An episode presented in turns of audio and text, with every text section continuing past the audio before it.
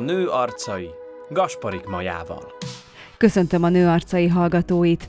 A mai adásban Vörös Zsuzsit ismerhetjük meg, aki mindössze két éve tudta meg, hogy gyermekkorában elképesztő magas intelligenciájának köszönhetően felvételt nyert öt évesen Pozsonyba, a különösen tehetséges gyerekek iskolájába. Végül azonban mégsem ott kezdte tanulmányait. Zsuzsi már elképesztő sok területen mondhatjám, hogy kipróbálta magát. Felsorolhatnám, de inkább ajánlom a következő beszélgetést. A Személyiségfejlesztők Országos Egyesületének titkára, emellett a Személyiségfejlesztő Akadémia gyakorlatszerzési programjának is a vezetője. Mai adásban beszélgettünk róla, az önismeretről, és arról a bizonyos négy női szerepről is, ami minden nőben ott van. Kezdünk, tartsanak velünk! Remélhetőleg, és bízom benne, hogy a nő arcaiban ma nagyon sok mindent sikerül majd kibontanunk. Egy igazán izgalmas személyiségen keresztül, aki nem más, mint Förös Zsuzsi. Szeretettel köszöntelek. Szia, Maja! Én is köszöntöm a hallgatókat. Mindig kapok egyfajta mesét, és ezt mondtam is neked, hogy egyfajta önmesét, amit nem szeretek önéletrajznak vagy önjellemzésnek mondani, mert ez annál sokkal több. És a te esetedben egy nagyon gyönyörűen megszerkesztett, és és valóban azt érzem, hogy amikor elolvastam, akkor mint hogy egy mesét olvastam volna. Te is így, így gondolsz a saját életedre? Tehát, mint hogyha tényleg kinyitottam volna egy könyv, vagy egy naplónak egy fejezetét, és akkor ezt így elolvastam volna. Igen, úgy érzem, hogy mostanra, így sok-sok éven ismeret után azt tudom mondani, hogy egy mesét is mondhatnék az életemről, amit igazából büszkén vállalok. Hm. Hát igen, nagyon érdekes, mert az önfejlesztés és az ön önértékelés helyrehozása. Én azt gondolom, hogy a mai adásban kulcsfontosságú fogalmak lesznek, majd ezt később kibontjuk. Én rögtön a legelején kezdeném. Különösen tehetséges gyerekek iskolája. Mesélj nekünk erről. Tudatosítani azt, hogy valaki gyerekként ezen tábor gyerekeit erősítette, vagy erősítette volna, és ezt felnőttként szinte megtudni, az milyen érzés. Ezt meséld el, hogy egyáltalán ez így mi is tulajdonképpen. Most kiragadtam a te önmesédből egy, egy, kis, egy kis részt, egy bejegyzést tulajdonképpen. Őszintén szólva egyszerre sokkoló és felemelő is volt.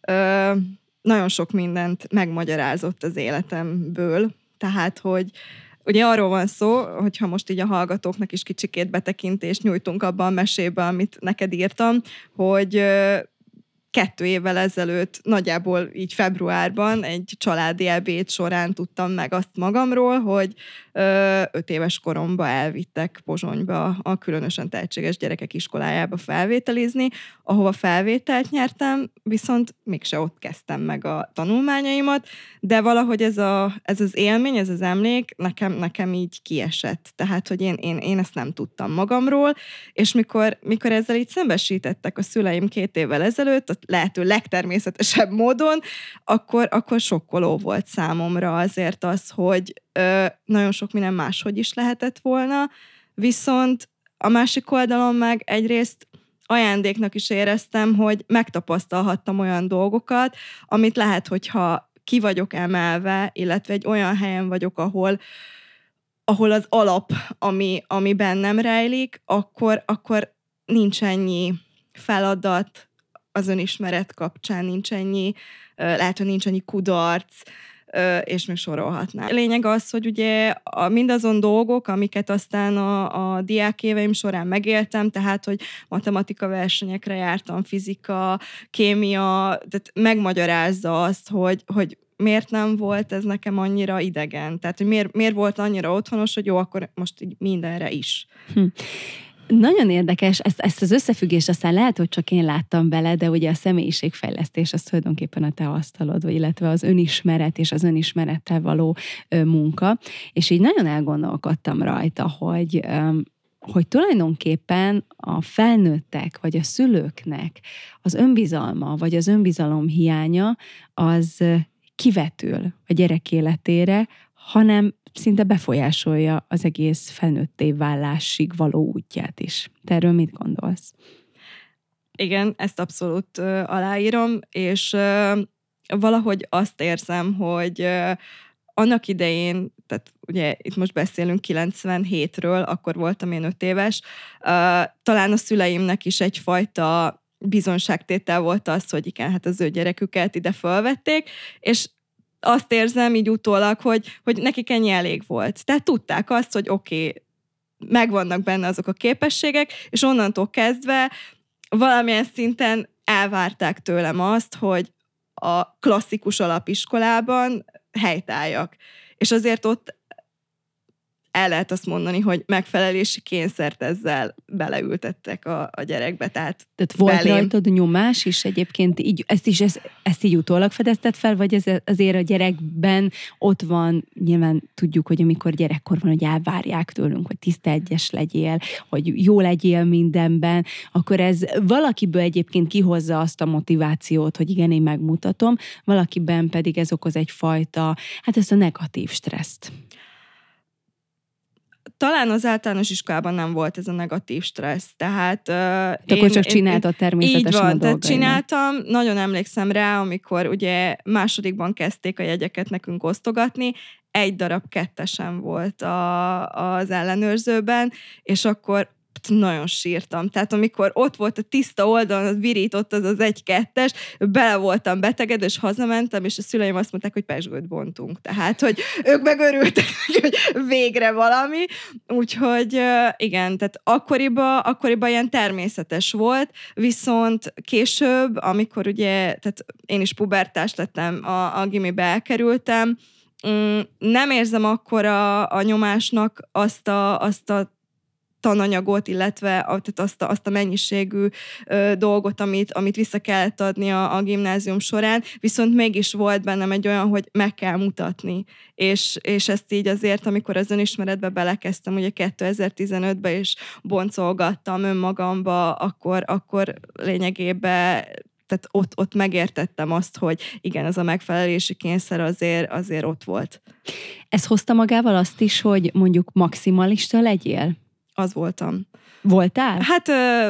Ezt lehet, mennyire tudja az ember ö, elengedni a maximalizmusát, vagy, vagy csökkenteni azt a mértéket, hogy nem mindenben. Igen, ez, ez a kulcs, tehát, hogy meg kell nagyon azt tanulni, hogy a maximalizmusnak azért vannak jó oldalai, tehát, hogy van, ahol, ahol tényleg jó az, hogyha az ember oda teszi magát, és, és minden megvan, és hogy mik azok a területek, ahol, ahol mondjuk el lehet adni, el, el lehet hagyni adni, hát jó kis freudi elszólás, tehát hogy el, Van benne el, el, el lehet hagyni azt a maximalizmust. Hát nálam például ez a mindennapokban a takarításba merül ki, tehát hogy ott nem vagyok maximalista, én leadtam abból, hogy csillogjon, villogjon egy kisgyerek mellett a lokális. Igen, de hogy mikor, mikor fedezted azt föl, hogy hú, hogy ez, ez lehet, hogy már, már nem pozitívan hat ki az életedre, hogy, hogy mondjuk mindenben is tökéletes akar. Mert mondjuk ugye az van, hogy amíg a gyerekiskolás, akkor a maximalizmusát tulajdonképpen nagyon sokszor a jegyek tükrözik vissza. És akkor igen, pipa, ebből is egyes, ebből is egyes, hú, itt kettes, itt még javítanom kell, és aztán ugye, amikor az ember így, így kilöködik a, a, a felnőtt világba, ahol nincs állandó visszacsatolás, hogy te mindent jól csinálsz, akkor így nem tudja az ember így tartani azt az önkontrollt, hogy akkor me, mikor is elég. Ugye érdekes kérdés az, hogy mikor. Uh, érzésben ott volt már a gimis éveimben. Tehát akkor, amikor ö, ugye mindent, nagyon, illetve mondjam azt, nagyon sok mindent ö, rám bíztak, vagy nekem kellett megcsinálni. Ha ha műsor kellett másnapra, akkor majd Zsuzsi énekel, szaval vagy elmegy majd akár versenyre is. Vagy Mert prezent... hogy igen, mondjuk hogy te mi mindenben remekeltél, hogy a matekot, fizikát, tehát különféle reáltárgyból versenyekre jártál, de hogy valóban itt az énekléstől kezdve, tehát hogy kis polihisztor. Igen. Úgyhogy tehát... soroljuk fel, hogy tényleg mi, mi minden volt az, és feltételezem, hogy nem is fáradtál el ezekben a tevékenységekben. Nem, nem tehát igazából addig a, addig a 17-18 éves koromig nem. Addig pörögtem maximumon, és mondhatni, hogy egyben tartott, Tehát ugye az éneklés az úgy jött, hogy hat éves koromban már hát ugye otthon, otthon énekeltem, anyukám is hallotta, hogy azért ez, ez tiszta ez az ének, és akkor a zongora mellett a, a zeneiskolába Nagymegyeren ö, énekre is beiratott, illetve ugye az iskolában népdalkör, illetve énekkar működött, úgyhogy evidens volt, hogy oda is akkor megyek, és akkor a, a népdalkörből szólóének ugye a magánének pedig folytatódott a, a zeneiskolában, míg nem nyolcadik végén így azt a javaslatot kaptam, hogy meg kellene próbálni a konzervatóriumot, mert hogy ugye van, van rá esélyem, és akkor a kilencedikben, tehát hogy voltak előfelvételik a Győri Konziba, mind a három előfelvételin ö, sikerrel jártam, ugye jártam szolfésre, ugye nálunk ö, Szlovákiában szolfést nem tanítanak, tehát külön jártam szolfésre. Apukám, és az sem egyszerű, azt tegyük Igen, hozzá. és apukám igen. hordott vasárnap délelőttönként, és ö, tehát, ö, ott, is, ott is azt éreztem, hogy nekem ez megy. Tehát, hogy nekem ez nem volt megterhelő, illetve nem volt akkora nagy kihívás, mint amit tehát elrettentettek tőle, hogy fú, mert, majd a szolfés felvételi, és ö, emlékszem rá, tehát ezek, ezek a dolgok is így felnőttként ö, jutnak eszembe, ami akkoriban természetes volt, viszont az a hölgy, akihez jártam erre a magán szolfésre, mindig azt mondta, hogy ö, hihetetlen az, hogy én valóban nem tanultam eddig ilyet, és hogy leütötte a hangokat, és én lekottáztam addig tényleg nem csináltam, és bevallom azóta se, tehát, hogy nyilván ezt felejtettem azóta, de ha foglalkoznék vele, biztos, hogy működne, de hogy, hogy nekem ez így alap volt. És itt jön az bele, hogy az a kvázi megfelelési kényszer itt egy mozgatórugó volt, mert meg kellett csinálni ezt a felvételihez, és ugye eljött a felvételi napja, ahol felvettek, és hát ugye ez a nagy vízválasztó, hogy most akkor hova oda, vagy gimnázium, és végül a gimnáziumot választottam. Hogy, hogy, hogy, hogy végül a gimi lett a befutó, hiszen ahogy te is mondtad, lekott tehát lekottáztál valamit úgy, hogy azelőtt soha nem csináltál olyat, gördülékenyen átmentél szépen a kis felvételiken, mindenhol jól teljesítettél, és akkor egy irány helyett tulajdonképpen tágítottad újra a látószögödet, Igen. és nem, nem csak és kizárólag az énekre és az éneklésre fókuszáltál volna, ahol már azért nyilván meghatározta volna a jövődet az, hogy mivel is fogsz foglalkozni, hanem a gimit választottad. Hát ez az, amit elmondtál. Tehát, hogy még tágítottam, illetve megadtam magamnak azt a lehetőséget, hogy még esetleg gondolkodjak. És úgy érzem, hogy nem bánt. ez, a, ez, a, ez, ez, ez, ez elképesztő nagy sikerélmény, hogy tulajdonképpen... Talán pipa, az ijesztett ez... meg, hogy, hogy így nagyon leszűkült volna a dolog. Tehát, hogy mindaz, ami addig, addig ott volt, az, az csak így egy vonalba ment volna tovább, és szerintem ez, ez a mai életemre is így jellemző, tehát, hogy ö, most se csak egy dolgot csinálok, ami, amiben most jelenleg még mindig komfortosan érzem magam. Mert hát a személyiségemből adódóan én azt érzem, hogy nem is, nem is tudnék csak egy dologban működni. Tehát, hogy kellenek azok a, az ingerek, tehát nyilván az, hogy mind az idegrendszeremet lefoglalja, mind, mind a kíváncsiságomat, a kalandvágyomat, kiélhessem a kreativitásomat, és talán bennem volt már akkor is egy olyan érzés, hogyha egy dolog mellett szobrozok, vagy táborozok le, akkor, akkor lehet, hogy sok minden elveszik. Elfogadjuk azt, hogy vannak, vannak több lábon álló emberek, nagyon kreatív emberek, de te hogy látod ezt, mennyire van még mindig itt nálunk az a köztudatban, hogy, hogy hát legyen egy munkája az embernek, és mondjuk, mert mondjuk nem is várják el azt, hogy mondjuk érettségi utántól nyugdíjig, de hogy, hogy azért csak egy valamivel foglalkozzon. Mennyire van ez még a köztudatban szerinted? erre a kérdésre úgy szeretnék most válaszolni, hogy visszatérek oda, hogy ugye gimnázium után én egyetemet választottam, és Pozsonyban Műszaki Egyetemen tanultam, ráadásul ugye... Jó kis váltás a konzi után. Igen, igen, igen, viszont ugye kamatoztatni tudtam a, a reáltan tárgyakban való jártasságomat, mm, viszont három év után ugye egy diplomát megszereztem, én, én azt éreztem, hogy ott nem érzem jól magam. Na ott jött egy nagyon nagy nyomás, ott, ott már éreztem a, a stressznek azt a negatív, negatív hatását, illetve ö, a megfelelési kényszernek azt az oldalát, hogy na e, itt most már tényleg elég, és nem szeretném. Ö, volt egy váltásom, hogy jó, akkor a szüleim megnyugtatására egy másik egyetemen még ők folytat. aggódtak? Igen, ők egyébként, tehát ugye ez, amit mondasz, hogy, hogy egy hivatás mellett elköteleződni, illetve az, hogy azért még csak, tehát hogy a diplomának azért, azért van, van valamilyen hatása, illetve tehát hogy, hogy azért mégiscsak kell az, hogy, hogy az a három betű ott legyen a név előtt, tehát én ezt abszolút elengedtem, nincs három betű a nevem előtt, csak kettő, egy ponttal, és elég, de tehát, hogy igen. És, tehát valahol ez az önismeret akkor ezek szerint itt kezdődött Itt kezdődött, igazán. amikor ugye a második próbálkozás a, a két éves ráképzésen így abba maradt, mert ugyanazt a stressz, sőt, nagyobb stressz kezdtem Mi érezni. A stresszt?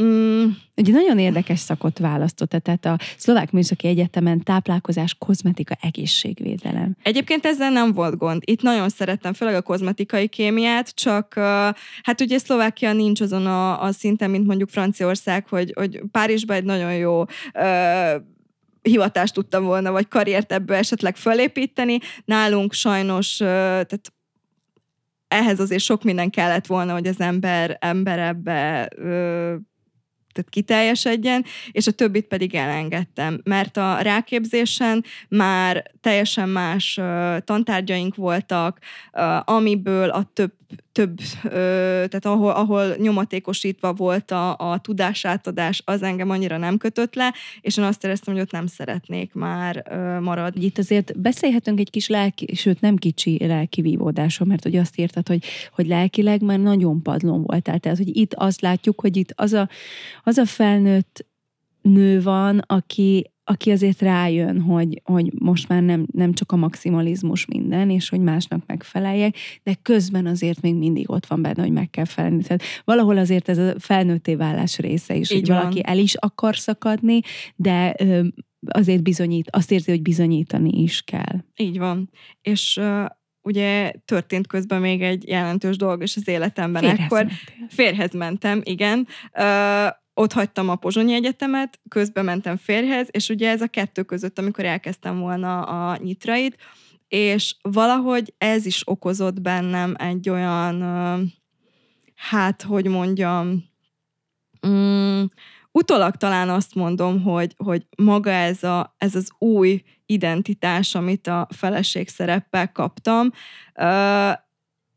valószínű nem, nem voltam még rá akkor úgy felkészülve, és bármennyire is azt gondolja az ember, hogy ez csak egy papír, ez csak, ez csak egy gyűrű, és, és semmi nem változik, mert igazából semmi más nem változott, de, de mégis, tehát, hogy lelkileg az emberbe olyan dolgok mennek végig, és olyan dolgok mozognak be tudattalanul is, Lehet amik... ezeket konkretizálni, csak hogy, ha szabad, hogy mik voltak azok a lelki folyamatok, amelyek beindultak benned, vagy, vagy igen, a feleség szerep az még ma is jelent egyfajta státuszt, jár egyfajta felelősséggel, ugyanúgy, tehát a férjeket se vonjuk ki, tehát az ő, ő szerepük is ugyanúgy, de most nyilván ugye te őszít, hogy veled beszélgetek itt a feleség szerepről. Tehát mi volt az, ami leginkább egyrészt vagy megijesztett, vagy amivel úgy szembesültél, hogy ez valóban nem csak egy papír innentől kezdve? Akkoriban nem tudtam megfogalmazni. Uh, egyébként ez a padlóra kerülés az úgy történt, uh, hogy mi elmentünk Nászútra, ahol minden happy volt. Tehát két hétig tényleg ma is visszavágyom oda, ahol voltunk, és hazafelé Düsseldorfba volt egy tranzitunk, ahol azt éreztem, mint hogy így fentről egy hatalmas nagy nyomás jön rám, majdnem összepottyantam, és azt vártam csak már, hogy föl, felszállhassunk a másik gépre, és rá, rá, leültem, és emlékszem rá, hogy hátulról szólt a zene, és ilyen ö, tizenéves lányok ott nagyon ugráltak, táncoltak, és én, és én, én azt éreztem, hogy mindjárt kiugrok innen. Nem tudtam megmagyarázni. És még emlékszem mai napig arra a számra.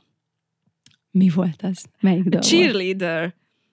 Uh, egyszerűen, tehát annyira irritált, hogy valami hihetetlen. És ha meghallottam utána a rádióba, azt tudom, hogy elkapcsoltam, és évekig nem hallottam, képzeld el ezt a számot, és nagyon érdekes volt, hogy azon a napon, ami az utolsó tanítási nap volt a Személyiségfejlesztő Akadémián, ugye erről még nem beszéltünk, de hogy a, a, utána én folytattam, tehát nem hagytam abba a tanulást. Tehát azon a napon beültem reggel az autóba, és ez a szám szólalt meg és maximumra tekertem, és élveztem. És a könnyeim potyogtak örömömbe, hogy feloldódott, feloldódott valami. nagyon sok minden. Tehát, hogy hogyan tud ilyenkor egyébként a másik fél ott lenni, és, és például nem magát hibáztatni? Mert nyilván ez ilyenkor nem magáról a házasságról szólt, nem a házasság intézményéről, a, hanem, hanem mondjuk ez, ez inkább a benned levő hosszú évek óta felgyülemlett feszültségből, vagy a kötöttségtől való félelemtől, hiszen, hiszen ugye, ahogy már így beszélgettünk is, tehát, hogy akár egy konzi választás, vagy egy, vagy egy egyetem, tehát, hogy ez mind-mind ad egyfajta uh, skatuját, vagy egyfajta ilyen kalitkaszerűséget, hogy, vagy kereteket, hogy ettől eddig, és innentől ez az irány. És hogy maga a házasságban is felmerült ugyanez? Vagy mi volt az, ami előhozta belőled ezt az óriási nagy feszültséget? Ugye, ahogy korábban is említettem, én ezt akkor nem tudtam megmagyarázni, hogy mi történik. És, Mennyi év kellett hozzá, hogy ö, ilyen tisztán rálás? Ez, ez júniusba kezdődött, ö, lényegében nyár végére már, már egy teljes padló volt, és ö, hát nagyjából így decemberre ö, jutottam el a szakszerű segítségért, és onnantól, onnantól indult az önismereti folyamatom, viszont még akkor sem uh, tudtam ezt így megfogalmazni, hogy mi is valójában az, ami, ami akkor elindította, illetve kiváltotta. Én utólag azt tudom mondani, hogy tényleg az, hogy történt egy nagy váltás, mert azért, tehát, hogy amit mondtunk, hogy, hogy a feleség státuszba való lépés. Ekkor és hány ennek, éves voltál? Ö, 23. Akkor lettem 20, a nászutunkon lettem 23 éves. És uh, ugye, tehát azt akartam még mondani, hogy a,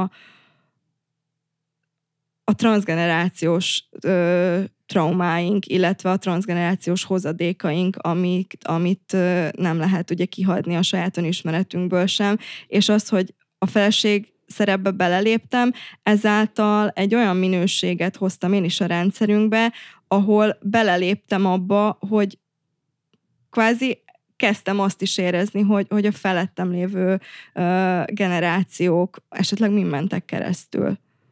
Ez óriási nagy munka ezzel szembenézni. Hát ez hatalmas munka. Sokszor nagy fájdalom is. Így van nagyon nagy megdöbbenések ö, születtek ezekből a felismerésekből, hogy tulajdonképpen a te elődeid nőként, feleségként ö, egyrészt mit képviseltek, vagy mi volt az, amit, amit ők például egy házasságba beletettek? Nem volt, nem volt könnyű ezt így feldolgozni, illetve elsősorban szembenézni vele, és ugye azt pedig nem Voltak szabad... nagy fájdalmak? Voltak fájdalmak, igen, nagy fájdalmak, amik, amik azért kihatással voltak uh, ugye a, az ősökre, és, és ugye ennek a lenyomatát azért hordozzuk mindannyian a családba, csak van, aki tud vele foglalkozni, van, aki meg hát ugye nem akar vele szembenézni, és azt akartam még ehhez hozzáfűzni, hogy a, azt azért nem szabad kihagyni a történetből, hogy azért a házasságban is csak 50%-ban van valaki. Tehát, hogy a férj ugyanúgy hozza ezt. És a, a férj, mint férj-státuszban, és az ő transgenerációs dolgai, és ahogy ezek összeérnek, ahogy összekapcsolódnak, na, az egy nagyon érdekes dolog. Hmm. És hogy ez az, ami nálam igazából, ha így utólag nézem, kiváltotta azt a sokkot, hogy ott vagyunk már egy más minőségben, és hogy mi az, amit hozunk mindketten. Hogy hogyan örökölhetünk sorsokat, és hogyan akarunk esetleg ez ellen tenni. Nagyon jó, hogy behoztad ezt az 50 ot mert egy, tényleg egy olyan személynél, akinél a maximalizmus, az, az tulajdonképpen az, az kéz a kézben saját magával jár együtt, és, és valóban minden, az élet minden területén jelen van, olyan hajlamosak vagyunk, vagy hajlamos az ember ilyenkor azt gondolni, hogy akár a kapcsolataiban is övé a száz százalék felelősség, és övé, övé minden, akár a megváltó szerep, akár a feloldozó szerep, és hogy ezt felismerni, hogy én ebben csak 50 százalékban vagyok benne, ez már, egy, ez már a külső segítség hatására történt, vagy, ez, vagy erre egy magad döbbentél rá? Mondhatni úgy, hogy az önismeret során, igen. Tehát magam, de, de az önismeret során. És azért nagyon fájó volt azt beismerni, illetve elfogadni, hogy valóban a, tehát nem tudom megmenteni azt, ami, ami nem az enyém. Illetve nem tudom megdolgozni azt, ami nem az enyém. Ilyenkor mit tud az ember csinálni? Elfogadni, elengedni, tovább lépni, benne maradni, segíteni? Milyenkor, milyenkor a lehető legjobb? Most már ugye nyilván te is segítő, a segítők közé tartozol. Hát és a türelem az egy nagyon kulcsfontosságú tényező. És a szerelem az... mindent kibír? Jó esetben. Mit értünk az alatt, hogy jó esetben? Hát nyilván vannak krízisek, tehát hogy ö, azért okoznak ezek a dolgok a házasságban, a párkapcsolatban konfliktusokat, de ezeket, hogyha az ember megoldja, és uh, ugye nem a fogyasztói társadalom, ami ugye most eléggé uh, rajtunk van a nyomás így, így társadalmilag is, hogy, hogy hát jó, inkább dobjuk ki, és, és ne javítsuk meg. Amikor az ember mélyponton van, akkor általában az ágyból sincs kedve kikelni. Keresi azt, hogy mi miatt kecmereg ilyen ki az ágyból, hogyan tovább. És neked innen tulajdonképpen egyenes út vezetett az iskolapadig ismét? Kerestem azt, hogy mi az, amiben úgy tudnék tanulni, a, amiben jól is érzem magam, és ugye amikor, amikor ezt a másik egyetemet is ott hagytam, akkor hát ugye szüleim nagyon csalódottak voltak. de... nyitrán, nyitrán mit tanultál? Hát igazából így a, az élelmiszerekkel kapcsolatosan, tehát annak a, az ellenőrzése, de ne, nem állt közel. Nem, nem. Tehát őszintén, Mi miatt választottad azt a szakot? Hát, hogy befejezzem a plusz két évet, tehát a megfelelés. abszolút. abszolút. Tehát, hogy volt kap, kapcsolódni igen, tudott ne, az első nem, nem tudtam évedre. sok mindent választani, mert ugye ez mhm. annyira kötött volt, tehát hogy én hiába akartam volna elmenni egy két éves kémia tanár ö, ráképzésre, nem vettek fel. Tehát mivel annyira speciális tantárgyaim voltak, hogy, hogy nem tudták elfogadni alapképzésnek, úgyhogy nagyon, nagyon meg voltam kötve. És ugye itt van az, hogy ami 15 évesen is ott volt, hogy ha, ha a zene, akkor azzal is kötve leszek, és tehát, hogy ez a kötöttség, ez, ez mindig, mindig porondon volt, és igazából a, az új szakma az, az úgy jött, hogy hát akkor legyen a mozgás. Tehát, hogy nagyon érdekelt volna ennek a, ennek a világa, ebben az elmélyülés, és akkor egy fél éves alapképzést elvégeztem Magyarországon, ami mire Ahol, fókuszált? Hát ugye az csoportos fitness instruktor megnevezéssel futott, egy államilag elismert, sőt egy nemzetközi végzettséget kaptam vele, viszont azért én elég hamar felismertem azt, hogy hát nagyon jó az, hogy az ember tart egy mozgásos órát, de hogy én ettől azért egy kicsikét többet szeretnék, és elhatároztam, hogy a gerinc tudatosság felé szeretnék orientálódni. Mit jelent ez a gerinc tudatosság? Hát ugye Ö, nagyon jó, illetve ne, nem is nevezném most már gerinc tudatosság, én azt mondom, hogy testtudatosság, mert ö, nagyon jó az, hogy valaki megtanul ö, gyakorlatokat, tudja azt, hogy a fitnessben hogyan ö, emeli fel azt a nehéz súlyt, viszont abban a pillanatban, ahogy kilép a fitness ajtón, már máshogy csinálja. Pedig az lenne fo- fontos, hogy ezeket a dolgokat tudatosítsuk önmagunkban, hogy amikor a gyerek, tehát hogy most ugye ö, megszólítsam egy kicsikét a, az anyukákat is, hogy amikor a gyerek már nem csak 3 kiló, meg 5 kiló, hanem lesz majd 10-15-20 kiló is, hogy ezt a 20 kilós gyereket is úgy tudja fölvenni, hogy ne az legyen, hogy nem veszlek föl, mert fáj a derekam. Tehát, hogy a tudatosság az ebben rejlik, hogy kialakítani egy olyan testtudatot, ahol tudom, hogy mit miért csinálok. Tehát funkcionálisan ismerem a testemet, tudom, hogy nekem hogyan jó, és hogyan nem okozok magamnak sérüléseket, és ugye a gerincprevenció is erről szól, hogy a, a gerinc védelmében ö, csinálunk, vagy nem csinálunk dolgokat. És ugye ez, ez egy megint olyan történet, amiről órákig lehetne beszélgetni, de hogy én, én e felé kezdtem nyitni, és ugye ekkor én már ö, várandós voltam, tehát, sőt, már a, a, a nagyvizsgán is várandósan ott voltam ö, négy hónaposan, ahol ö, kihúztam a hasizom edzőgyakorlatokat, és ö, hát ugye tudták, én szóltam előtte, hogy várandós vagyok, és itt én simán bemutattam a, a nagy labdán is a, a térthúzást támaszban, és akkor egy nagyon cuki volt a, a vizsgaelnök, azt mondta egy idősebb úriember volt, hogy hölgyem, nagyon szépen köszönjük, de én szülést nem tudok levezetni, úgyhogy látjuk, hogy ismeri a gyakorlatokat, most már jöjjön le a labdáról. És hát ugye tényleg egy újabb minőség, egy anyai minőség, ami azt gondolom, hogy és ezt most kicsit a gyakorlatból is mondom, hogy és ezt nagyon sokszor hangoztatom, hogy a gyerekeink a legnagyobb tanítóink. Tehát, hogy olyan tükröt állítanak elénk. Van. Neked mit adott az anyaság? Ugye nekem az anyaságom 2017-ben indult, de ez az év hozzácsatolható még a, a jelenlegi szakmámnak a tanulásának az indulásához is, ugyanis 2017-ben kezdtem tanulni a Személyiségfejlesztő Akadémián. Nagyon jó emlékeim vannak egyébként erről az időszakról, mert amikor Pestre jártam tanulni, akkor mentünk családostól. Tehát azt lehet mondani, hogy ilyen két éves koráig Budapest a második otthon, otthonunk volt mindannyiunknak. Nagyon sokat voltunk ott, sokszor nosztalgiázunk is a férjemmel, amikor még a babakocsiban esténként tudtuk őt altatni, és akkor mi tíz órakor kincsétáltunk a Dunaparton, leültünk a József Attila szobor mellé, ott beszélgettünk egy pohárból mellett, tehát, hogy ö, nagyon sokat adott azt gondolom a kettőnk kapcsolatához is.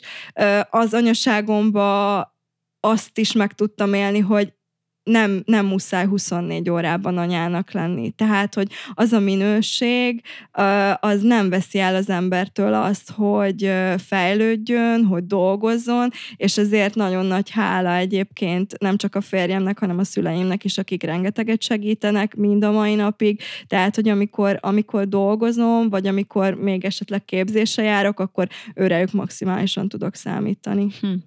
És hát igen, ez a személyiségfejlesztés, ez amellett, hogy másoknak is tudsz vele segíteni, ez gondolom, hogy neked is óriási nagy segítség volt, hogy még jobban helyre tegyél magadban dolgokat.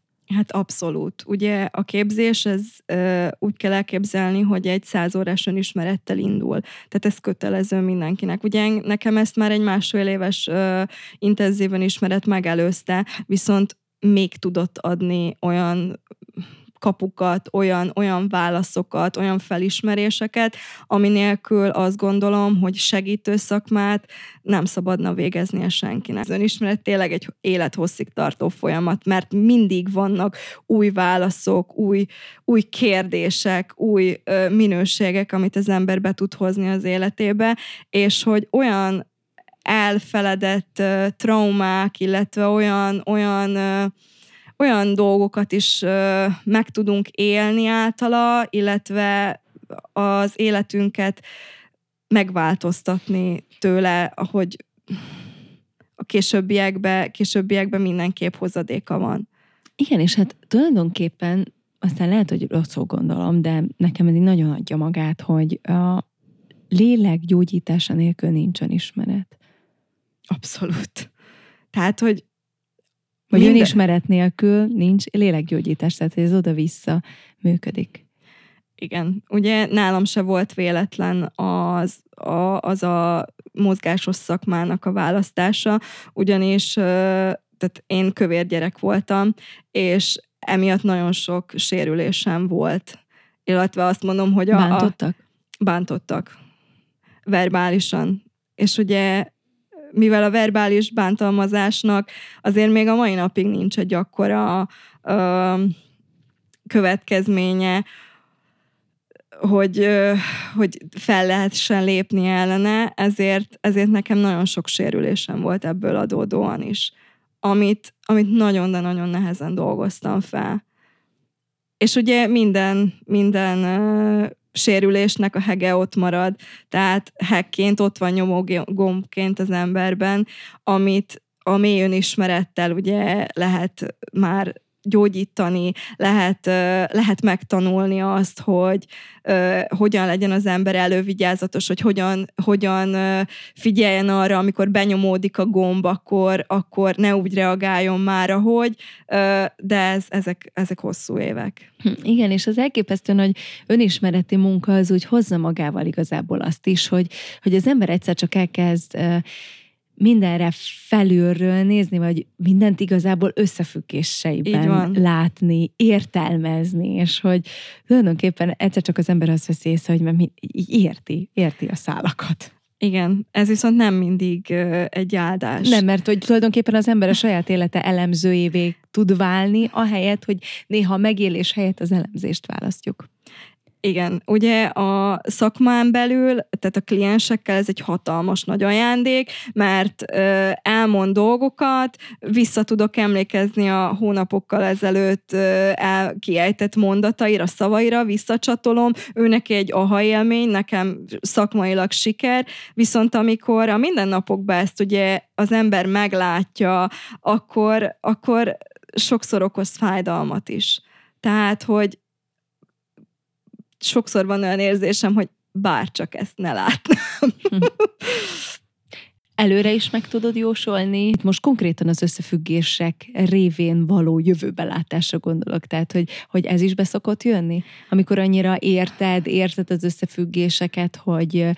Intuícióim vannak, nagyon sok mindent az összefüggésekből lehet sok mindent tudni, hogy minek mi lesz a következménye mm, férjem szokta azt néha mondani, hogy hát igen, azért, hogyha most nem 21. században lennénk, akkor valószínű mágián égetnének engem, de, de hogy igen, sok mindent lehet látni, viszont én azt gondolom, hogy ö, azt az omnipotenciát azért le kell tudnia tenni egy segítőnek is, hogy, ö, hogy azt gondolja, hogy mindent tud, mindent lát előre. És én nem is szeretek, tehát, hogy én a például klienseimmel abszolút nem szeretek olyanról beszélni, hogy majd mi lesz.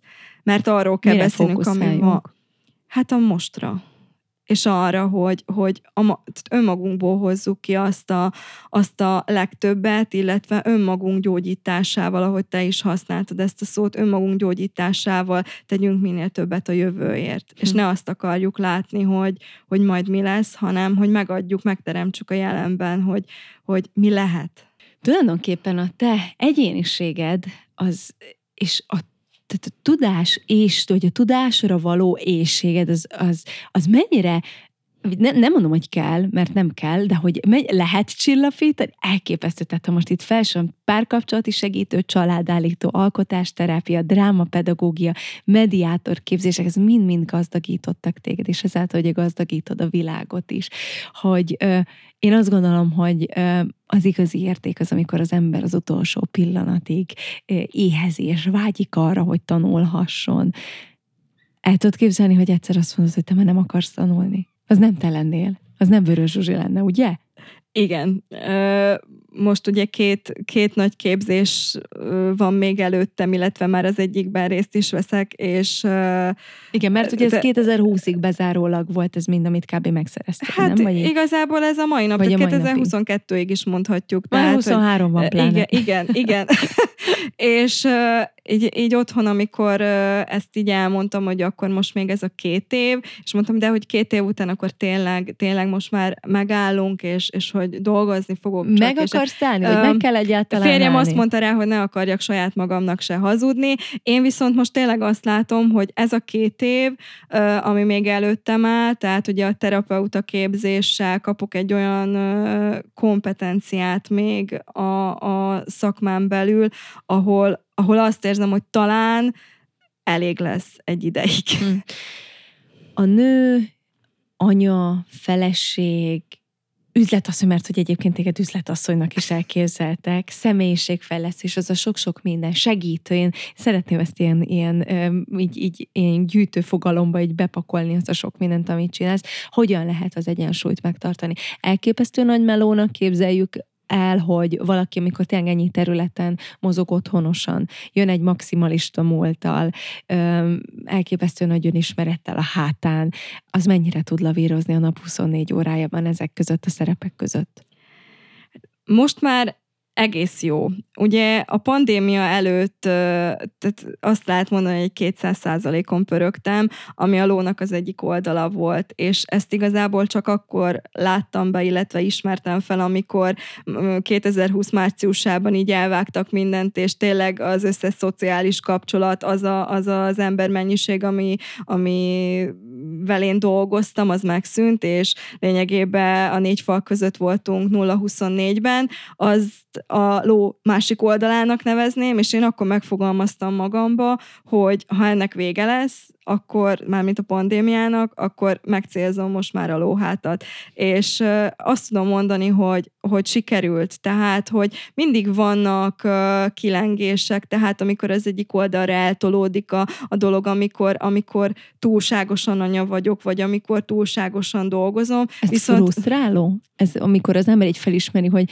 most az egyik területemet elhanyagolom, de közben lehet, hogy az ember vágyik is oda, vagy éppen jól esik most nem foglalkozni vele, de ilyenkor azért előjön a lelkiismeret fordalás? Most már nem. Azt írtad nekem, hogy rengeteget változtál tavaly, tavaly, tavaly évben. Ez mit jelent pontosan? Hát a tavalyi évem egy gyászfeldolgozásra ö, ment rá, vagy arra használtam fel, inkább ez így jobb kifejezés. Hmm milyen, milyen szép kifejezés, hogy felhasználunk valamire egy évet az életünkből. Igen, igen. Hát ugye ez egy többszörös gyász volt, ugyanis uh, én hat évesen vesztettem el a nagypapámat, amit tavaly döbbentem rá, hogy nincs, nincs még mindig elengedve. Ugyanúgy a bátyám halála, ami 2018-ban történt, az is ugye négy évig ott volt a szőnyeg alatt, és tavaly tavalyi január vége, hát nagyjából ilyenkor kirobbant, hogy, hogy igen, akkor most már ez, ezzel szembe kell nézni. Nagyon, ö, nagyon sokat szenvedtem általa, ö, mondhatni szó szerint, hogy volt, hogy a, a, a földön fetrengve.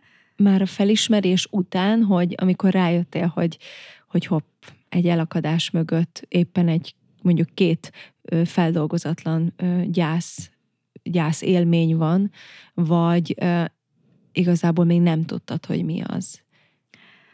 Tudtam, ugyanis nem csak a kettő, hanem amikor a párkapcsolati segítőképzés indult 2021 őszén, nekem akkor halt meg még a nagymamám is, és ugye ez behozott, uh, ahogy már beszéltünk róla, transgenerációs dolgokat, tehát, hogy ekkor ért körbe talán az a történet, hogy vajon miért akkor lettem rosszul, amikor a nászutunkról hazajöttem, ugye az az új minőség, és akkor elkezdtem ezzel foglalkozni, hogy ugye ő, ő hogy élhetett, hogy élhette meg a, az akkori ö, új státuszát, hogyan, ö, hogyan volt aztán akkor a gyerekekkel, és ennek a, ennek a folyamatnak a, a következménye lett ugye az, hogy, hogy eljutottam arra a szintre is, hogy, hogy ugye a bátyám, bátyámmal való foglalkozás, és az ő vele nem megél dolgaim,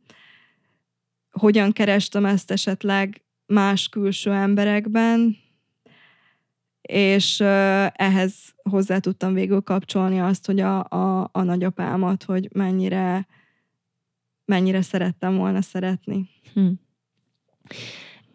Ennyi önismereti lecke, nevezzük ezeket leckéknek, leckék után.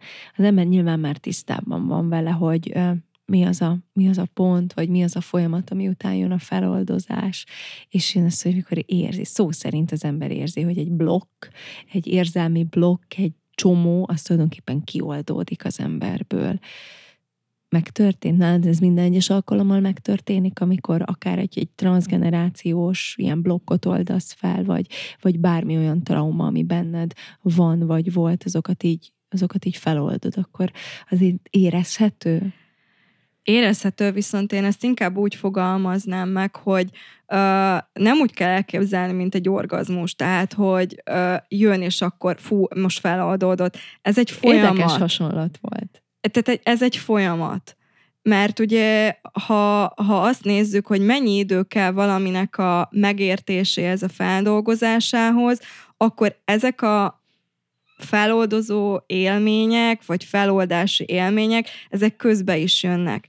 Viszont amikor tényleg ö, azt érezzük, hogy, hogy igen, most már ezt megértettük, és inkább azt is használnám rá, hogy megértettük összefüggésében, és nem feloldjuk, mert ugye ö, megold, tehát feloldani a kötelékeinket nem tudjuk. Anyánktól, apánktól származunk, olyan, hogy most a, a négyszer oldok a, a, az anyámmal való kapcsolatra, és ez, ez így feloldódott, olyan nincs, mert élethosszig dolgozunk azzal, hogy vele illetve az összes többi felmenőnkkel milyen a kapcsolat. Viszont energetikailag, illetve a bennünk lévő érzésekkel tudunk dolgozni, és amint megértjük összefüggéseiben, és tudatosítjuk azt, hogy hol kell esetleg vigyáznunk az életben, vagy hol kell tudatosabbnak lenni, akkor mi már tényleg meg tudjuk azt a mintát változtatni, és más tudunk átadni a következő generációknak.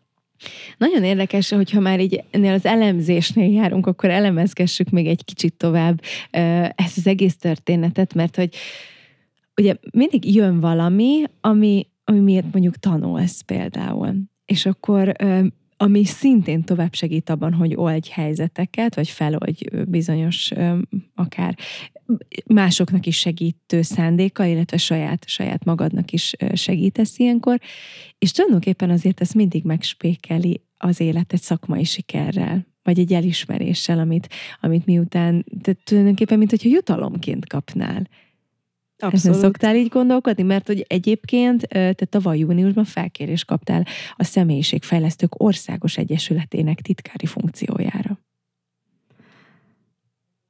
Igen, valóban, tehát, hogy a, a, az Országos Egyesület 2019-ben pontosan azért alakult, hogy összefogja a személyiségfejlesztő szakembereket, a kollégákat, és nagyon nagy megtiszteltetés, hogy ennek a, a szervezésében most már ugye én veszek részt, tehát, hogy a, az, a rendezvények, minden, minden olyan dolog, ami a tagsággal kapcsolatos, az most már az én, én kezeim alá került, Emellett ugye egy nagyon nagy dolgot is kaptam még a titkári funkció mellé, ugyanis a gyakorlatszerzési programját a Személyiségfejlesztő Akadémia hallgatóinak én vezetem tavaly ősztől, ami egy hatalmas szívügyem, ugyanis magánpraxisban már nagyon sok kezdeményezésem volt iskolák felé, és egy támogatói programon keresztül magas óraszámba vezethettem iskolákban személyiségfejlesztő tréningeket,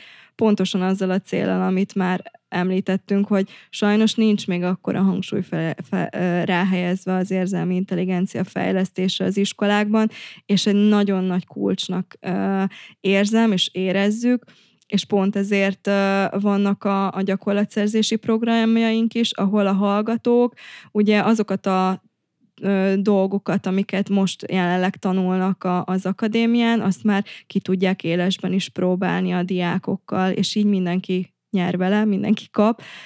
Ö, és itt még elmondanám azt, hogy a, a gyerekekkel való foglalkozás az a segítőnek is egy nagy ajándék, ugyanis a saját belső gyerekével tud általa dolgozni, a saját ö, sérüléseivel, illetve nagyon sokat tudunk adni nekik azáltal, hogy egy, egy bizalmas, ö, megtartó közeget hozunk létre azokon a találkozókon, és olyan aha élményekkel tudnak távozni, ami én azt gondolom, hogy akár egy életre megmarad emlékként hm. bennük. Vörös Zsuzsi számára mit jelent a révbeérés kifejezés? Én ezt úgy képzelem el, hogy majd a nyugdíjas éveinkben a hát ez a jövőben, jövőben levő valami távoli, távoli dolognak képzeled el? Én úgy gondolom, hogy addig mindig fejlődünk. Tehát én, én, én a révbeérést annak látom majd, amikor, amikor a teraszunkon az unokák esetleg a kutyákkal együtt még futkároznak körülöttünk, és boldogan borozgatunk még a férjemmel.